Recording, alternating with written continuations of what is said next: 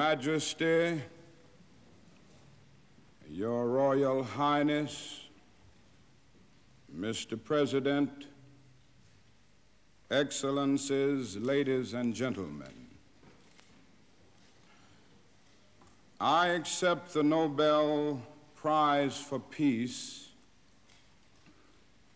at a moment when 22 million Negroes of the United States are engaged in a creative battle to end the long night of racial injustice.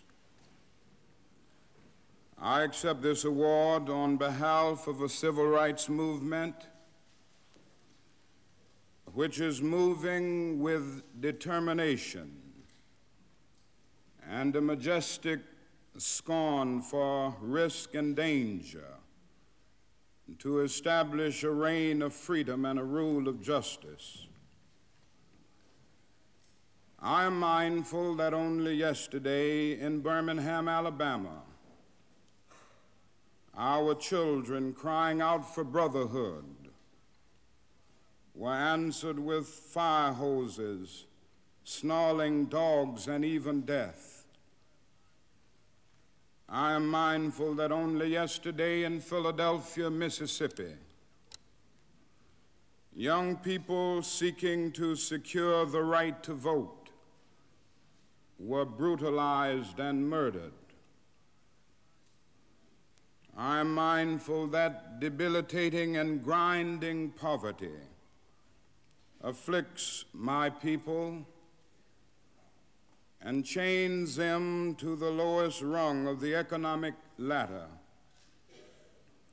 Therefore, I must ask why this prize is awarded to a movement which is beleaguered and committed to unrelenting struggle,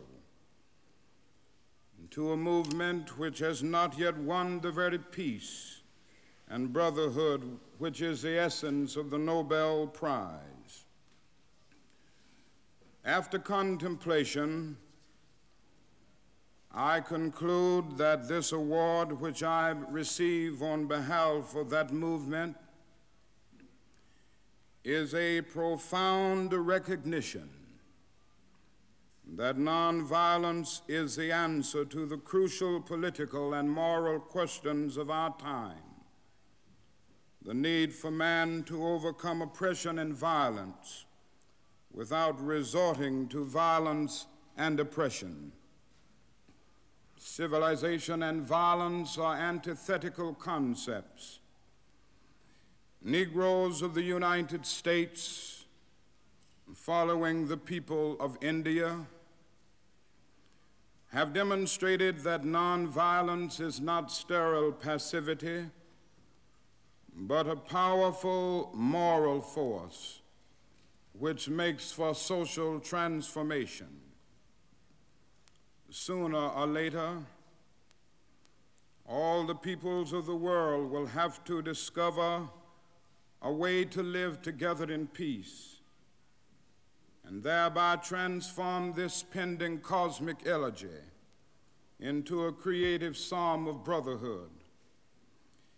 If this is to be achieved, man must evolve for all human conflict a method which rejects revenge, aggression, and retaliation. The foundation of such a method is love. The tortuous road which has led from Montgomery, uh, Montgomery, Alabama to Oslo bears witness to this truth. This is a road over which millions of Negroes are traveling to find a new sense of dignity. This same road has opened for all Americans a new era of progress and hope. It has led to a new civil rights bill, and it will, I am convinced, be widened and lengthened into a superhighway of justice as Negro and white men in increasing numbers create alliances to overcome their common problems. I accept this award today with an abiding faith in America and an audacious faith in the future of mankind. I refuse to accept despair as the final response to the ambiguities of history. I refuse to accept the idea that the isness of man's present nature makes him morally incapable of reaching up for the eternal oughtness that forever confronts him. I refuse to accept the idea that man is mere flotsam and jetsam in the river of life, unable to influence the unfolding events which surround him. I refuse to accept the view that mankind is so tragically bound to the starless midnight of racism and war that the bright daybreak of peace and brotherhood can never become a reality. I refuse to accept the cynical notion that nation after nation must spiral down a militaristic stairway into the hell of nuclear annihilation. I believe that un- unarmed truth and unconditional love will have the final word in reality. This is why right temporarily defeated is stronger than evil triumphant. I believe that even amid today's mortar bursts and whining bullets, that is still hope for a brighter tomorrow. I believe that wounded justice, lying prostrate on the blood flowing streets of our nations, can be lifted from this dust of shame to reign supreme among the children of men. I have the audacity to believe that peoples everywhere can have three meals a day for their bodies, education and culture for their minds, and dignity, equality, and freedom for their spirits. I believe that what self centered men have torn down, men other centered can build up.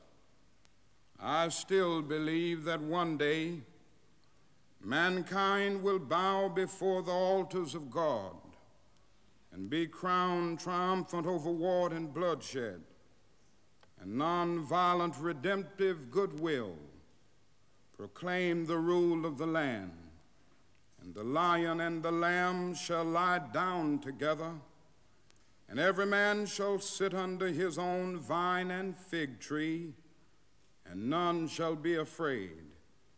I still believe that we shall overcome. This faith can give us courage to face the uncertainties of the future. It will give our tired feet new strength as we continue our forward stride toward the city of freedom. When our days become dreary with low hovering clouds, and our nights become darker than a thousand midnights, we will know that we are living in the creative turmoil of a genuine civilization struggling to be born. Today I come to Oslo as a trustee, inspired and with renewed dedication to humanity. I accept this prize on behalf of all men who love peace and brotherhood. I say I come as a trustee, but in the depths of my heart, I am aware that this prize is much more than an honor to me personally. Every time I take a flight, I am always mindful of the many people who make a successful journey possible the known pilots and the unknown ground crew. You honor the dedicated pilots of our struggle who has sat at the controls as the freedom movement soared into orbit. You honor once again Chief Luthuli of South Africa, who struggles with and for his people are still met with the most brutal expression of man's inhumanity to man, you honor the ground crew, without whose labor and sacrifice the jet flights to freedom could never have left the earth. Most of these people will never make the headlines, and their names will never appear in Who's Who.